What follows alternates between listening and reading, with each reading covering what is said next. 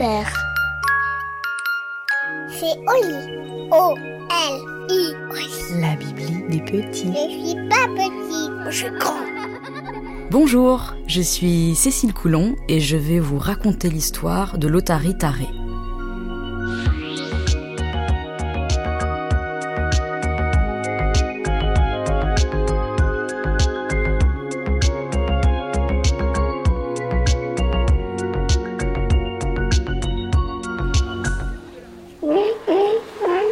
Il était une fois Rosalie, une otarie, bien grasse, bien dodue, qui vivait dans un zoo. Chaque jour, à une heure de l'après-midi, Rosalie et ses amis otaries donnaient un spectacle dans leur bassin pour les visiteurs. Des centaines de personnes attendaient pour les regarder. Les enfants adoraient Rosalie. Elle était la plus drôle et la plus jolie. Mais voilà, Rosalie n'avait qu'une envie. Prendre un bain. Et pas n'importe quel bain, un vrai. Pas dans un bassin, pas dans un zoo.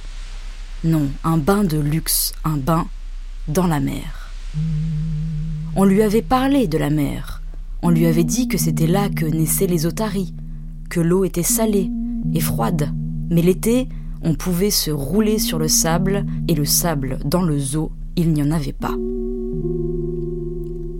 La mer se trouvait à deux kilomètres de son bassin. Impossible pour une otarie domestique de s'y rendre. Et pourquoi faire ? Quand Rosalie en parlait, à la fin de la journée, toutes les autres otaries lui disaient « Mais enfin, tu es complètement tarée ! Si on s'enfuit vers la mer ?» on n'aura plus de poissons trois fois par jour. Il faudra qu'on chasse sous l'eau nous-mêmes. On est tellement mieux ici. C'était vrai. Au zoo, Donatien, le gardien, leur servait du poisson frais chaque matin. C'était si bon, si doux, si simple. Mais Rosalie continuait d'y penser. Prendre un bain de mer, un vrai, avec le soleil qui tape sur le gras du ventre, sur les moustaches et sur le bout du nez. Mais comment sortir du zoo ? Avec son gros nombril bombé, sur quoi Rosalie pouvait-elle glisser pour arriver jusqu'à la mer ? Elle y pensait chaque jour, et chaque jour les autres otaries lui disaient « Arrête un peu, tu es complètement tarée !» Un soir, prise de désespoir, Rosalie se mit à pleurer. Son collègue, Hubert l'éléphant de mer, vint la voir. Elle sanglotait si fort qu'il dut approcher son gros corps pour l'entendre murmurer « Hubert, je veux juste prendre un bain de mer !»« Oh, je me souviens de ce que c'était la mer !» s'écria Hubert. Pour l'atteindre depuis le zoo, il faut glisser sur le ventre. Mais pour glisser du zoo jusqu'à la mer, il faut glisser sur le ventre et sur l'eau. Rosalie, une idée me vient. Demain, nous ferons la danse de la pluie. Gros comme nous sommes, il va pleuvoir plus que d'ordinaire et nous n'aurons plus qu'à nous laisser porter du bassin jusqu'à la mer. « Tu crois que ça marchera ?» dit Rosalie. « Tu crois que les grilles du zoo resteront ouvertes ?»« Mais oui ! Il va tellement pleuvoir que les chemins entre les cages des animaux deviendront des petites rivières. Les humains ont si peur de l'eau qu'ils vont fuir et nous n'aurons plus qu'à glisser jusqu'à la mer. » Le lendemain, au moment du spectacle habituel, Rosalie l'otarie regarde Hubert qui arrive tout gros, tout mou, jusqu'au bord du bassin. Est-ce que tout le monde est prêt ? Oui ! Au lieu d'aller dans l'eau, devant les spectateurs, il se met à gigoter. Il fait rouler son museau. Et Rosalie fait pareil. Ils dansent ensemble.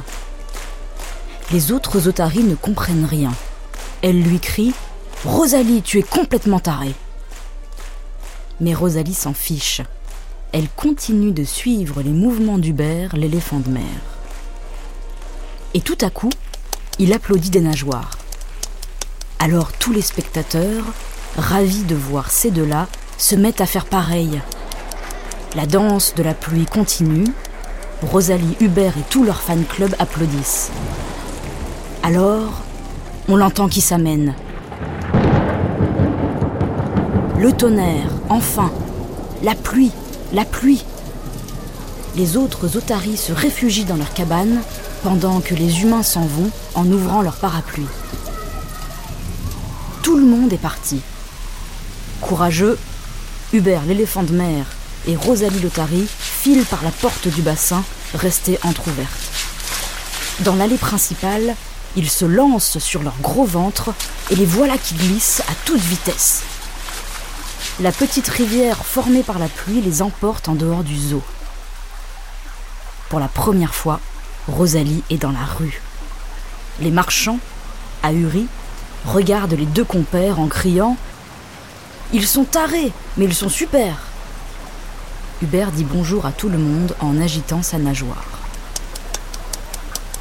En moins de cinq minutes, ils arrivent, tout gras, tout glissant, au bord de la mer. La rivière se jette dans l'eau. Rosalie et Hubert font un vol plané, comme des danseurs dans l'air, et ils atterrissent dans l'eau. Enfin, Rosalie peut prendre un vrai bain de mer. Hubert est si fier de leur aventure qu'il pleure des larmes de crocodile. Peu à peu, la pluie cesse. Le soleil revient. La rivière dans les rues disparaît. Rosalie, tout d'un coup, se souvient qu'il faudra peut-être rentrer. Elle demande à Hubert « Pour revenir aux eaux, comment allons-nous faire ?» Hubert répond « Pourquoi revenir en arrière ? Là-bas, nous avions le bassin. Ici, nous avons rien que pour nous, toute la mer. » Rosalie pense aux autres otaries qui disaient tous les matins « Tu es taré, chère otarie !» Elles ne lui manqueront pas. Et puis, elle n'avait jamais imaginé qu'un petit bain de mer puisse durer toute la vie. Alors, avec Hubert, ils roulent sous la surface de l'eau et s'en vont visiter les vagues de la mer et peut-être même celles de l'océan.